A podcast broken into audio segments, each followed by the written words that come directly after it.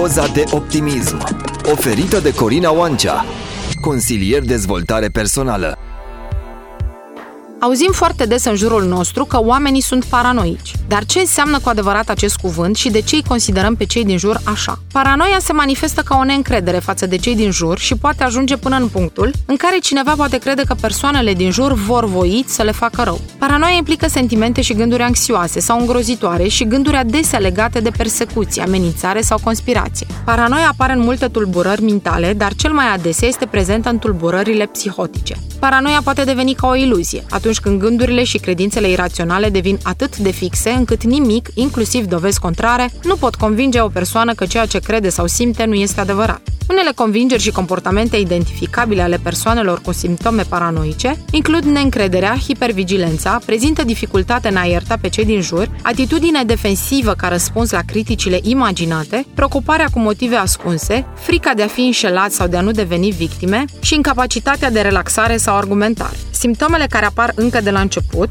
sunt iritabilitatea crescută, prudență emoțională și ostilitate. Paranoia poate afecta oamenii în multe feluri și este important să știm că o persoană care are paranoia va găsi adesea dificilă menținerea unei relații sănătoase, în timp ce starea nu este tratată, deoarece paranoia netratată conduce adesea un individ la furie, violență și resentimente față de ceilalți. Paranoia conjugală conduce de obicei un individ să experimenteze sentimente de gelozie extrem într-o relație, în ciuda faptului că nu are nicio bază pentru aceste sentimente. Persoana fizică poate exercita o presiune semnificativă asupra relației, urmărind un partener, acuzând partenerul de înșelăciune sau interpretând momente nesemnificative pentru a dovedi infidelitate. O persoană care suferă de paranoia ipohondrială poate crede că a dezvoltat una sau mai multe afecțiuni medicale grave. Această credință este adesea însoțită de suspiciunea că un medic va refuza să recunoască sau să trateze boala, ceea ce poate conduce la dezvoltarea stresului și a simptomelor fizice ca rezultat al problemelor mentale. Tratamentul paranoiei este de obicei prin medicație și terapie comportamentală cognitivă. Cel mai important element în tratarea paranoiei și a tulburărilor delirante este construirea unei relații de încredere și de colaborare pentru a reduce impactul gândurilor iraționale emoționale îngrozitoare și îmbunătățirea abilităților sociale. Indiferent de cât de lent este procesul, recuperarea și reconectarea sunt posibile, astfel că dacă simți nevoia, cere ajutor specializat.